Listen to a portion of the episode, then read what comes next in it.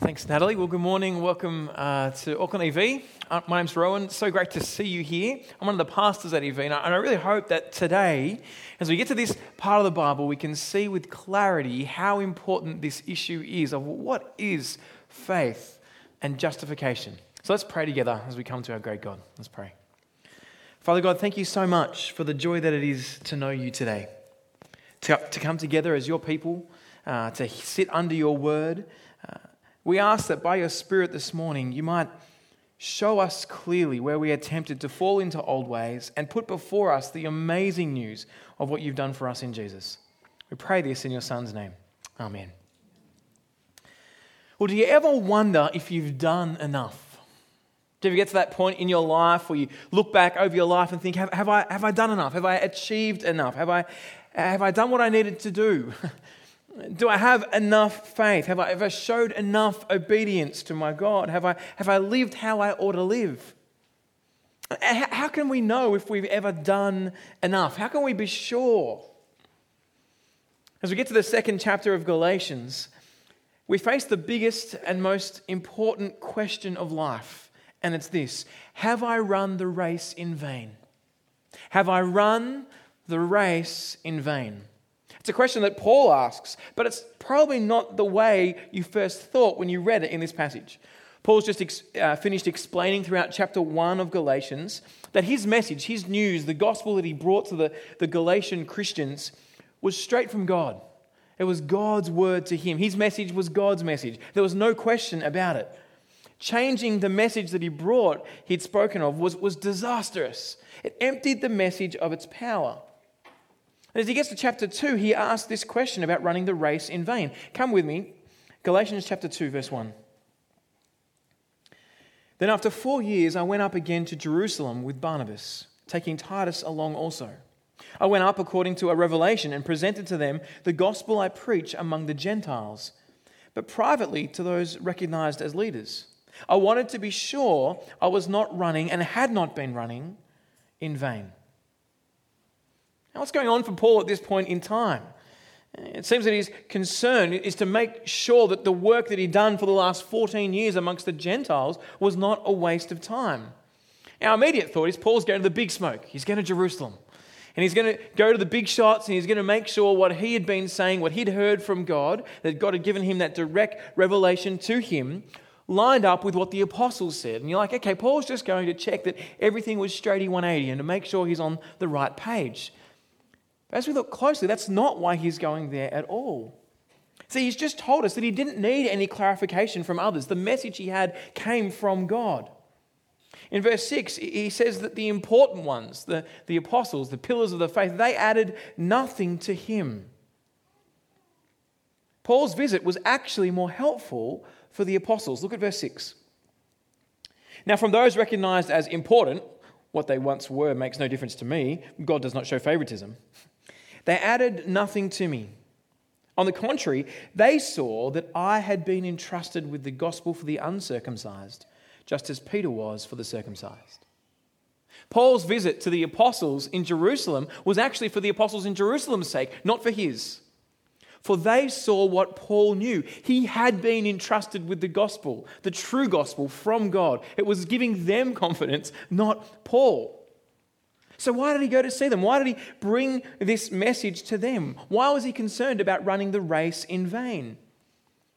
Well, we've been sharing this news amongst people who, who weren't Jews, who weren't God's chosen people from the beginning, but were from other nations. And he'd been sharing the news about who Jesus is and its application to them.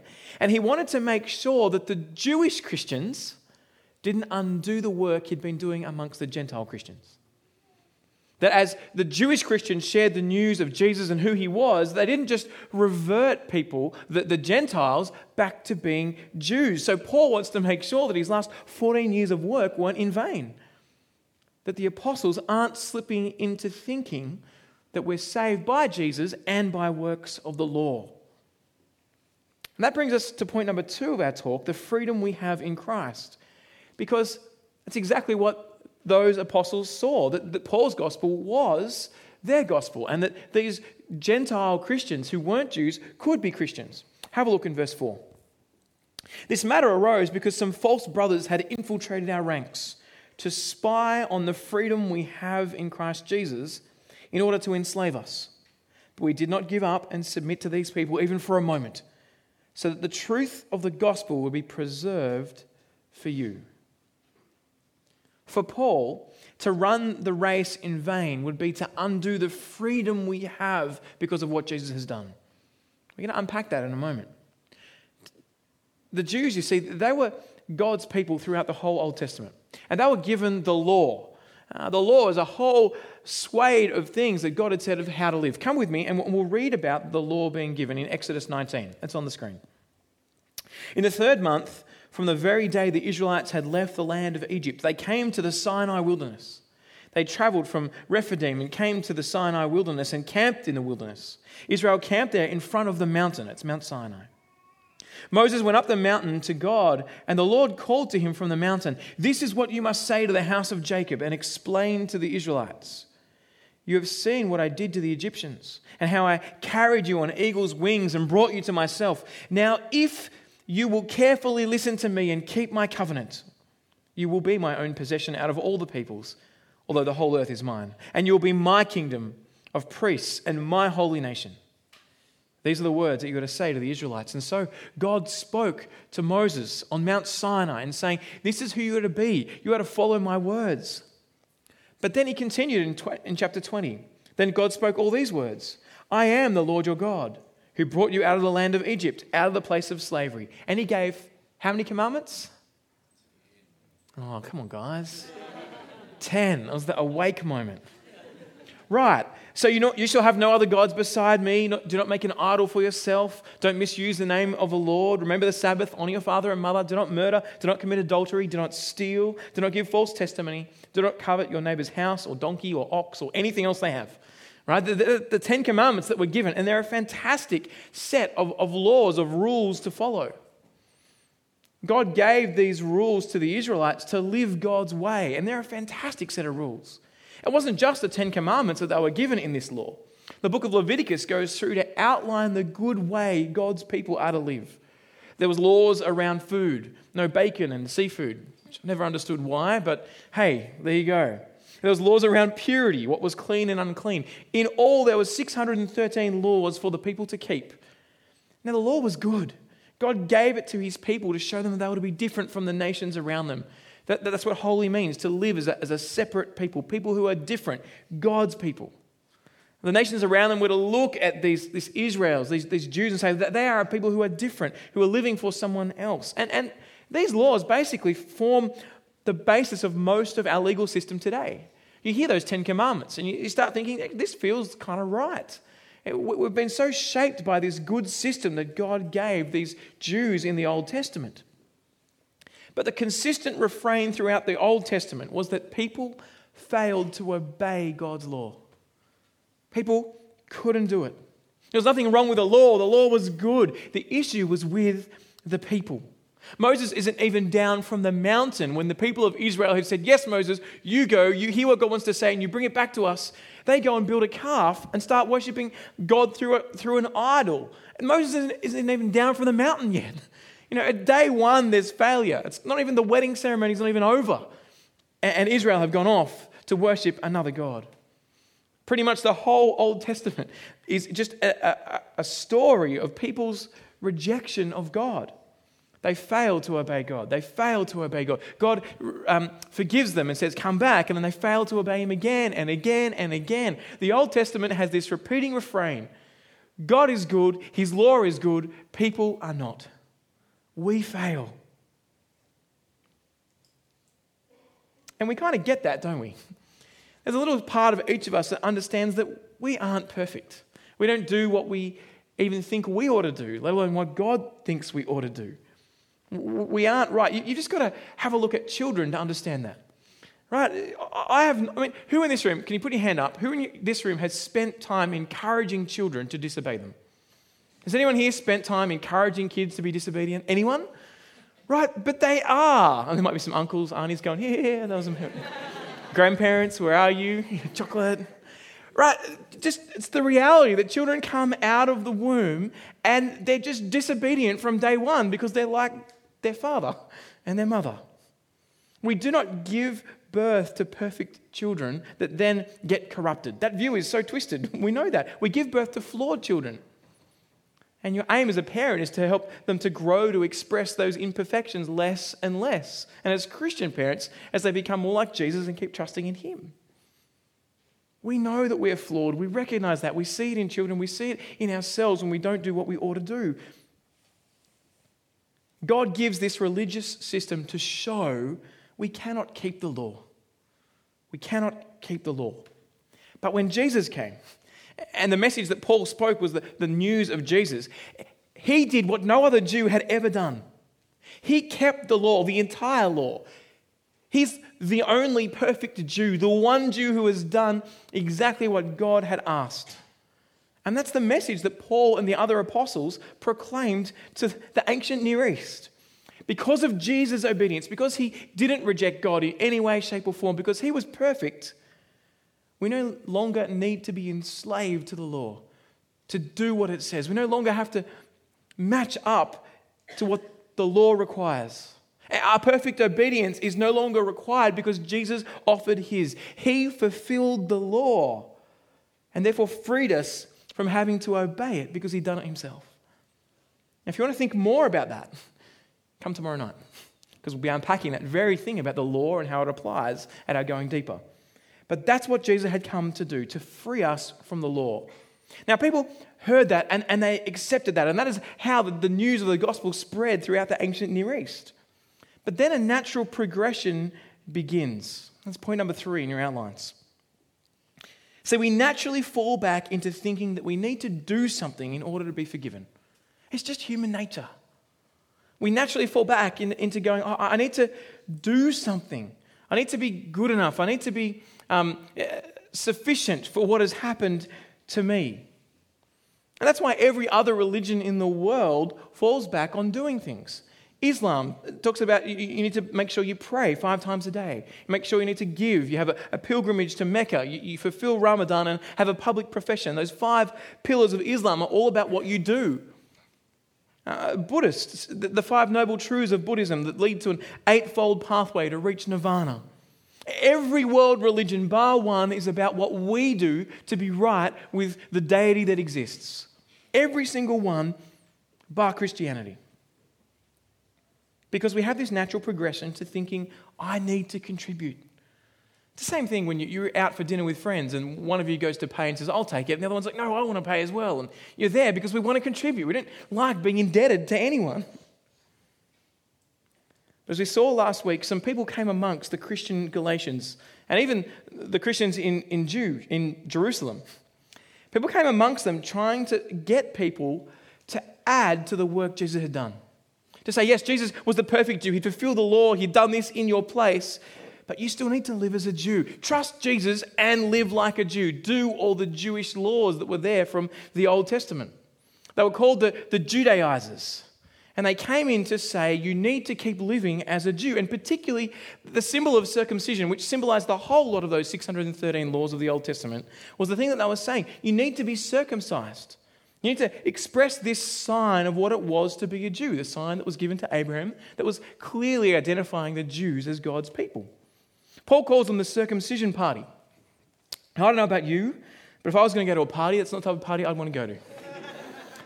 But that's what they're called, the circumcision party. And if you think about it, they're going, yeah, what we want to do is to go back to our old ways. So they've recognized they've got freedom in Christ. Jesus has fulfilled the law, but we still need to be circumcised.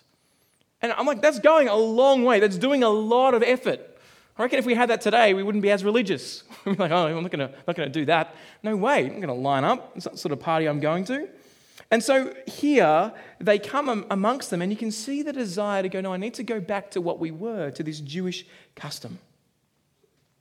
Do you see how naturally we return to thinking our freedom is something we earn rather than what God has done? So much so, Paul tells us, that Peter, the apostle, gets caught up in this whole thing. Look at verse 11. But when Cephas, was Peter, came to Antioch, I opposed him to his face because he stood condemned. Paul, it's not mincing words, is he? For he regularly ate with the Gentiles before certain men came from James. So, in other words, Peter got it. Peter got the gospel. He was the one who had the vision that said that all the food laws, that all fine. Bacon is now on the plate. We can eat bacon, which is great. I had some this morning. I felt great. Preaching this passage, eating bacon. It's an important thing to do because we're free, right? don't need to obey these laws. Uh, Peter got that. He had the vision. He was the one that saw, yes, all food is clean. Um, Jesus has fulfilled the Old Testament laws. He, he got it 100%. And he regularly ate with the Gentiles. That, wasn't, that used to be unclean if you were a Jew, but now he's, he's doing that. He's going, yeah, this is free because we're free. Jesus has done it for us. However, look what he says at the second half of verse 12. However, when they came, he withdrew and separated himself because he feared those from the circumcision party. Then the rest of the Jews joined his hypocrisy so that even Barnabas was led astray by their hypocrisy. One thing that we must see extraordinarily clearly today is how easy it is to fall back into thinking we can do things for God, that we need to contribute to our salvation that we can somehow do something that pleases God, that we can secure our salvation by being a good person, by doing good things, by following God in certain ways. It is so tied into who we are. So easy is it that even Peter, the apostle, one of Jesus' closest followers, gets caught up. The effects of this are devastating. It empties Jesus' work. It says that Jesus' work on the cross, that his life was not good enough. He is not the perfect substitute. I need to do something as well. I need to fulfill these, these parts of the Old Testament law. I need to do things. And it says that I'm good enough, just a little bit. I can add something to Jesus. I remember once sitting down uh, with some Mormon friends uh, that were visiting and we were reading through the Bible together. They, they said the Bible was their authority. And so I'm like, great, well, let's read through that together. And we're reading through Romans and we got to the bit about that we've been saved by Jesus. And I said to them, Do you believe that Jesus paid the price for us? That he died in our place? And they're like, Yeah, yeah, totally. And I said, so, so what can I do? What do I need to do in order for that to apply to me? And they said, Well, you've got to do these good works. So I'm like, So Jesus didn't totally pay the price. He kind of 99% did it, and then I've got to add the, the last percent. Is that right? And they went, Yeah, that's it. I'm like, No, no, that's not it, because I can't add anything. I'm not good enough. You and I know that. We reject God, we, re- we reject our own ways, let alone God's ways. Friends, see how destructive this is adding to the gospel. It says Jesus didn't do it all. It puts the weight back on us to fulfill the law of which, what is it, 1500 years of church history of the Old Testament shows us is not possible. The only one who's done it is Jesus, and there is only one. As a side note, we also need to recognize how easy it is, even for leaders amongst us, to stray into things that aren't true. Leaders are not above mistakes. Barnabas and Peter, kind of foundations of the New Testament church, they fall into this. And that's why here at EV, the Bible is our authority. Not what the preacher says or the kind of leadership team says, but we sit under the Bible. Now, yes, there is an authority given to leaders to help us understand what the Bible is saying. But the Bible is our ultimate authority that we need to sit under, we need to test everything against. Friends, keep testing what you believe and how you live by God's word, by the gospel that was given to Paul and to the apostles and is spread across the whole earth that we have recorded in the scriptures. So, there in front of them all, Paul corrects Peter because of what's at stake. He says, No, no, no, you got this earlier. Why are you now slipping back? Why? Because of your fear of what others think and your, your ideas for coming and, and doing what is just what you used to be doing. Have you slipped back into thinking that we can add anything? And that's when Paul speaks of what Jesus has done in, in, in a theological term called justification by Jesus. That's point number four. Justification by Jesus. Look at verse 15. We are Jews by birth and not Gentile sinners, and yet, because we know that a person is not justified by works of the law, but by faith in Jesus Christ, even we ourselves have believed in Jesus Christ. This was so that we might be justified by faith in Christ and not by works of the law, because the works because by the works of the law no human being will be justified. Okay, fantastic sentence there. Fantastic to understand the heart of the gospel, the heart of Christianity. If you've come this week on this long weekend and you didn't go away, well done. Here's a treat. Spending our time in this little section here about what Paul is saying to Peter and understanding the heart of the gospel is justification by Jesus. Now, what is justification? It's, it's a big word, it kind of gets branded around. It's helpful to, to know what it is. It, it's really from the, the legal court realm. Uh, where uh, imagine you went before uh, a judge in a courtroom, you've been accused of doing something wrong, evidences are spoken of, and then a judge decides whether you're justified or not, whether you did anything wrong or not. And the judge gives this legal pronouncement of justified. That means, no, you didn't do it, it's fine, you're clean, it's as if you've done nothing. My little memory hook was just as if I'd never sinned, justified, just as if I'd. If you don't know that, use it. If, you, if you've known it for years, just moan. There you go. So, so it says that I'm, I'm legally declared right. Uh, a friend of mine uh, from Sydney had lived a rough life before he became a Christian of around about the age of 16 and 17. He, he kind of mixed in with the wrong crowd and he'd done some stuff that got him a legal record. Uh, he'd gotten in trouble with the police. And around 16, 17, he'd become a Christian and decided to throw that life away and trust in Jesus and serve him. Uh, and so then he, he, kept kind of living that way, but he kind of looked a bit of a shady character. Uh, and then in his early 20s, he was waiting for a friend outside a flat. Now, now, what you need to know at this point is in Australia, once you turn 18, your legal record is wiped clean. Now, anything you've done before the age of 18 is sealed, and, and you, you, can't, you can't get that back. It's, it's, as if you've never done it. It's as if you've, you've been justified. You've never done anything wrong. So, my friend's sitting in his car outside a flat um, in a pretty shady area of town, and he's got an eye infection, so he's wearing sunglasses. He's sitting in his car, window down, shady area of town, when this police car goes past. Kind of looks at him, sees him just sitting there waiting, no one coming out, swings back round. The police come up, knock on the window. They're like, oh, you know, like to see a driver's license, sir. Uh, he pulls out his license and they said, Look, do you have any previous convictions? And at that moment, he could look at the policeman's eye with a smile and say, No, not a thing. Even though he had, he'd been justified. It had been wiped clean because he had no legal convictions. His criminal record was washed clean. That is what it means to be justified. It's declared right in the eyes of the law, not by anything you've done necessarily. And that's the second concept that we've got to understand this idea of works of the law. Works of the law. What, what, is work, what are works of the law? Works of the law are, the obedience to those 613 laws. No one will be justified by following the law of Moses. Our attempts to locate God's approval in what we do is totally a dead end because we can't. Works of the law is going back to living the right way, and no one has lived rightly. Paul tells us in Romans 3 there is no one righteous, not even one. There is no one who understands God. There is no one who seeks God. For we have all turned away from him.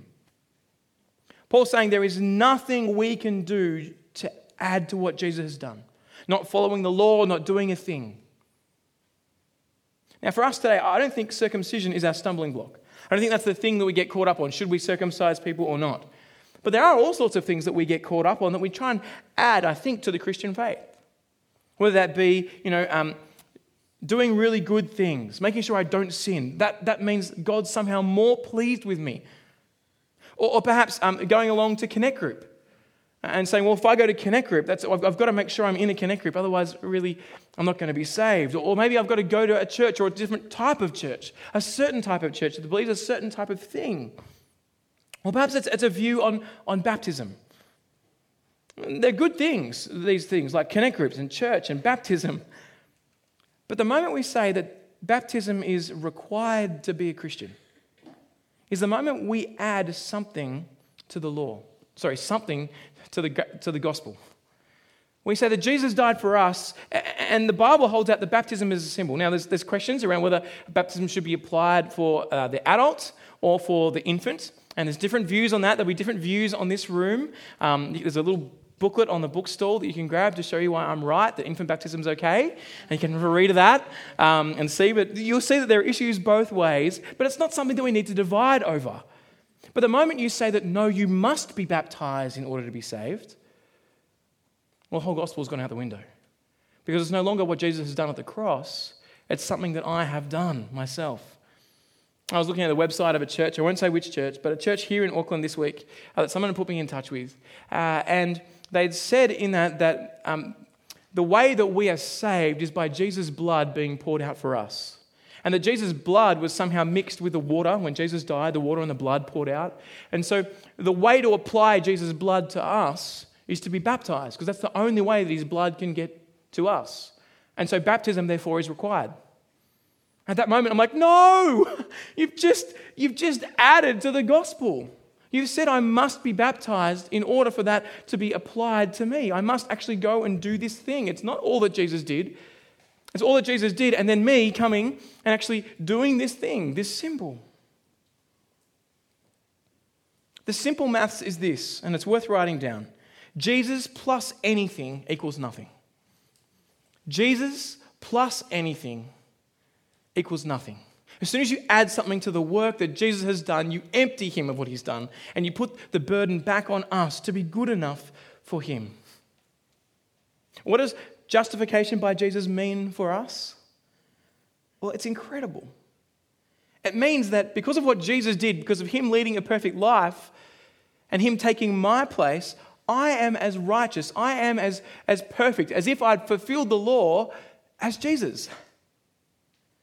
When God looks at me and sees my good works, he smiles.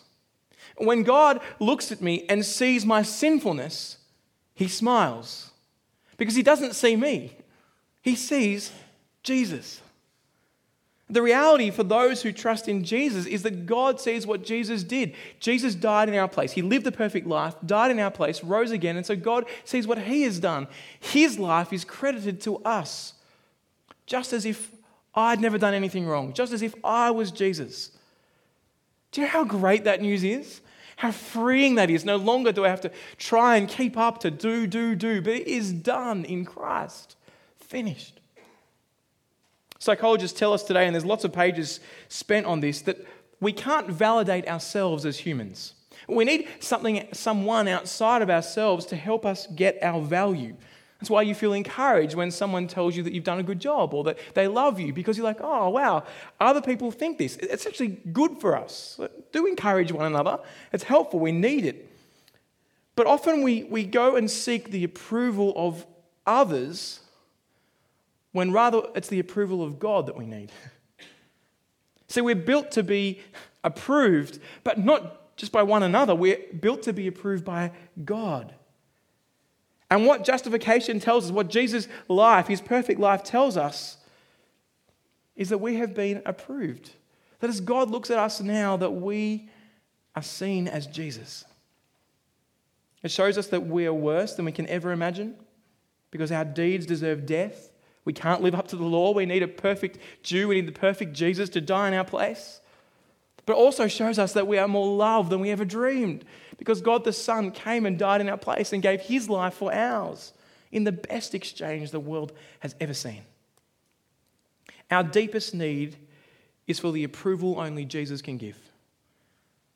That is why we proclaim this message to the world around us. The deepest need people are looking for is the approval that only Jesus can give to recognize that our debt has been paid in full and that Jesus' life has been offered to us. I get a little sense of it every time I use my EFTPOS card. You know, you go to the thingo and you put it in and you put in your PIN and, and then the thing comes up and you're waiting. And what will it say? Will it go declined? Bah.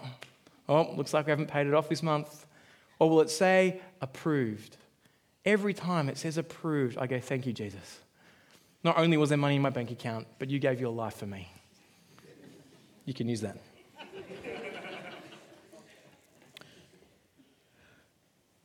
I hope you recognize then, church, that Christianity is not a place for perfect people.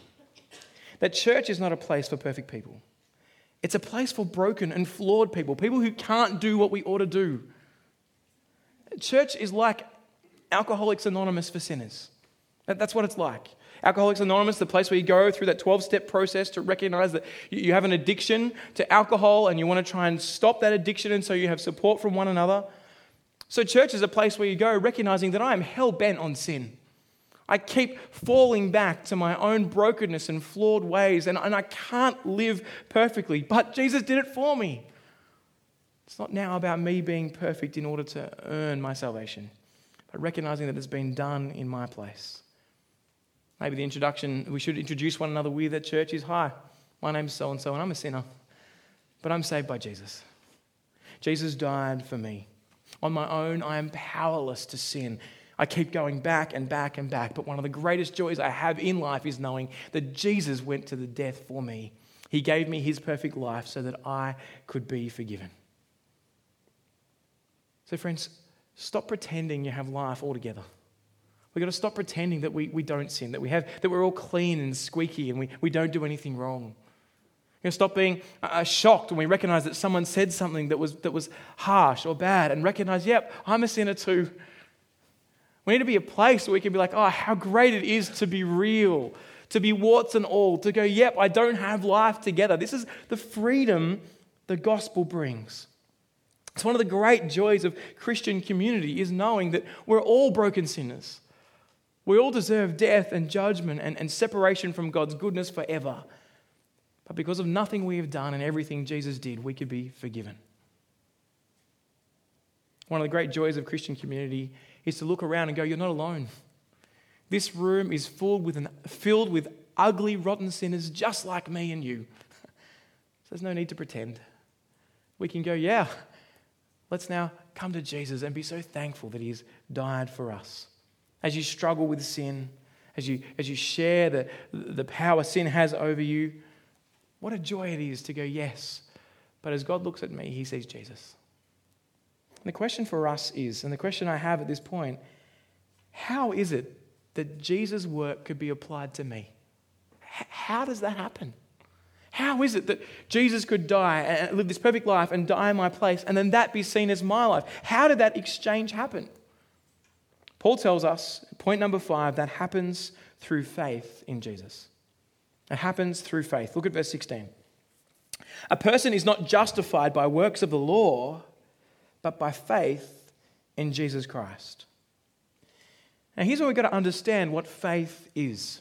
We think the world around us says faith is like just taking a blind step, not knowing what's out there and just kind of jumping. I really want to do it, but I know what will happen. It'll hurt. Um, and, and so faith is shutting your eyes to the evidence and believing something crazy. And that's what faith is. Or perhaps a little bit better view might be that the world has that faith is really knowledge, it's, it's knowing. If you have faith in someone, you kind of know, you trust them, you know them, you know about them. And so lots of people come to Christianity and go, Oh, I believe Jesus died on the cross. I believe he, he, he rose again. I believe those facts, but it doesn't affect me. It makes no difference to me. Uh, put your hand up if you've ever flown on an aeroplane. Love to kind of see what sort of numbers. Nice and strong. Okay, so a large proportion of us. Okay, so I want to show you that you've all had faith. Because at the moment you got on that plane, the airline, they checked that you were who you were. Like they got your little passporty thing and you, you had your details there.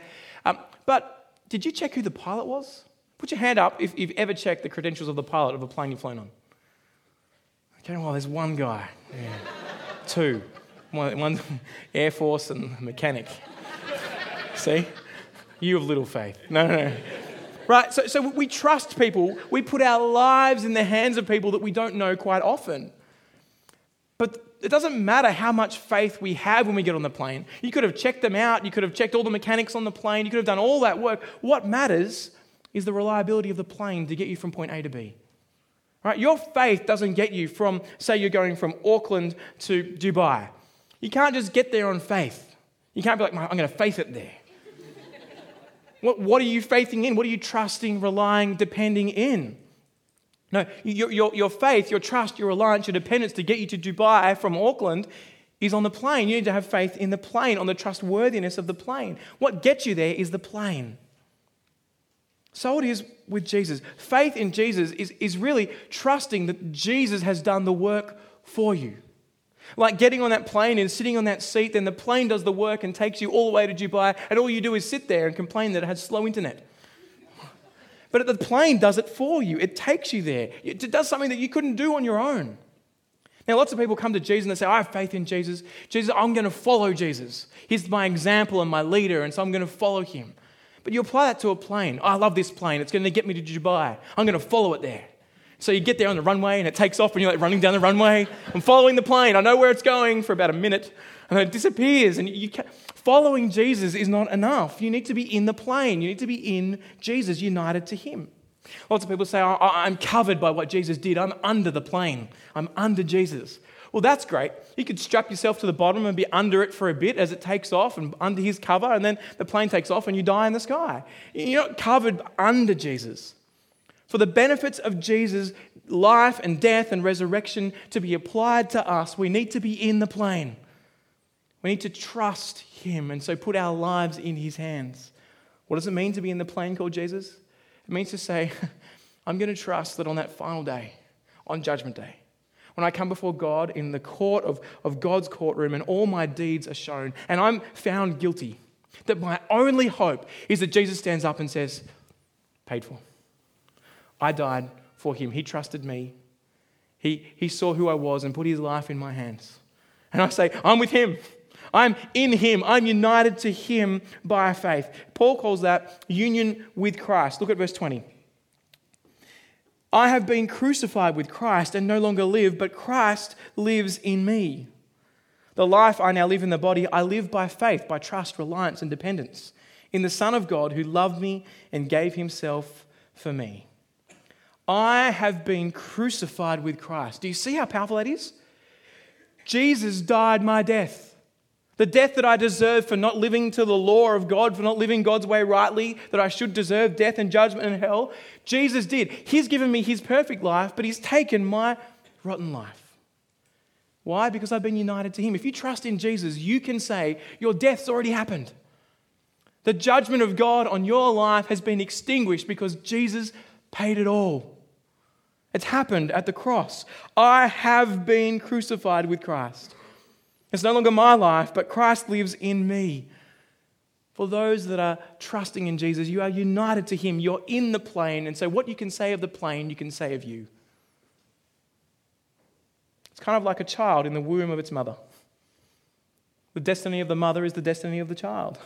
What she eats, the child eats. Where she goes, the child goes. So too those who are in Christ. Except all the benefits that He has won for us are applied to us just by saying, I can't do this. You can. I trust you. This Thursday is the 75th anniversary of D Day. Don't know if you knew that. The Allied invasion of German occupied France on the beaches of Normandy happened, trying to end World War II. It was the largest seaborne invasion in history.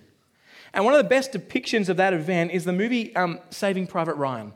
How many people have actually seen Saving Private Ryan? Show me. Okay, it's going to change tonight, I'm pretty sure, but good. Saving Private, Ryan, uh, Saving Private Ryan is loosely based on the true story of a family who lose their three sons out of four on basically the same day at war. This mum, uh, the War Office realised that the mother is going to receive a telegram on the same day, not just one, but three telegrams on the same day, saying three of her sons out of four are dead. And at that moment, they go, Man, we can't let the fourth die. So they start up this special task force to go and find the fourth son on the front in Normandy, on the battlefield, and bring him back so that the mother doesn't lose all of her children in this one war. So the rest of the movie is about the lengths that the team go to to save Private Ryan, the fourth son. There's this great scene where the captain of this task force sent to save Private Ryan is standing there trying to evaluate the cost. What is the cost benefit of saving this one guy, Private Ryan? I'll quote him. He says, This Ryan better be worth it. He'd better go home and cure some disease or invent the long lasting light bulb or something. and the question throughout the whole film of Saving Private Ryan is Is Private Ryan's life worth it? Is it worth the cost? Will his life be worthy of the lives that were spent trying to purchase his freedom? And it's clear that throughout the whole movie, Private Ryan struggles with this as well. Why me? I've not done anything special. The military's just chosen to rescue me at great cost to those who would try and rescue him. It's a fantastic parallel of what Jesus did for us. He died to rescue people who did not deserve it. He gave his life, the eternal Son of God. He took what we deserve so we could be free. As the beaches of Normandy were stained red with blood, so the foot of the cross, where God's Son was red with the blood that brings us life. And in the final scene of the movie, the captain who led the team to rescue Private Ryan gets shot. And as he's there bleeding in these final scenes of, of, of, the movie, he's just secured Ryan's freedom. He pulls Private Ryan into his face, looks in his eyes, and with his dying words, he says, with his dying breath, these words that will plague Private Ryan's life for the rest of his life. He pulls him close, looks in his eyes as he's dying, and says, Earn it. Earn it. Thank God they weren't the final words of Jesus. Thank God that we weren't left to make something of ourselves. Thank God that the, the final words of Jesus on that cross as he took my death and as he took your place and mine is not that we need to earn our faith or we need to do more or to be good, but three sweet words said to us It is finished. The debt has been paid, the perfect life has been offered. Jesus' words on the cross release us from the guilt and shame of what we have done, and they free us from the crushing burden to contribute in any way to what Jesus did. The scene then pans and Saving Private Ryan to the very end, where Private Ryan is standing there as an aged man with his family and his long, long lived wife by his side and his whole family at the captain who died for him's grave. And he addresses the cross with these words I've tried to live my life the best I could. I hope that was enough. I hope that at least in your eyes, I've earned what you've done for me. Friends, the cross of Christ and the gospel of Jesus leaves us in no doubt or desperation as to our position before God on the final day. Our hope is in Jesus and his work at the cross. You need not worry if you've been good enough to justify his sacrifice. You know, like Private Ryan, you haven't been good enough to justify God the Son dying in your place. But if your hope is in Jesus, you can know that Jesus was good enough. And in his death, you stand with him. It's finished. Nothing more is required. No more do I need to be under the burden of the law. No more do I need to be trying to earn my way to God. All that is left to say to our God is, Thank you. Thank you for what you have done for me. Friends, we need to preach this truth to ourselves. Oh, we know it. But we need to keep preaching it to us because it will change the way we live. It'll free you to apologize without a but because Jesus has justified you. It will allow you to welcome feedback without being defensive because your identity does not depend on what you do and how much you contribute, but what Jesus has done for you. It'll allow you to love all sorts of people without having to be loved back because you've seen the love of God at the cross and you don't need that. You've got it given for you. As relationships break down, you'll be brokenhearted but not devastated because you have a future, because the future is secure. You don't have to feel overwhelmed by shame when you haven't got life altogether because you know that. That in the cross, you've been offered Jesus' life and God sees him. You don't need to be a workaholic as if your life depended on it. You can be vulnerable with people without the fear of their rejection. You don't need to live a life of lying to cover up embarrassment. There are so many ways that we can stand forgiven, freed from the burden of having to be good enough for God.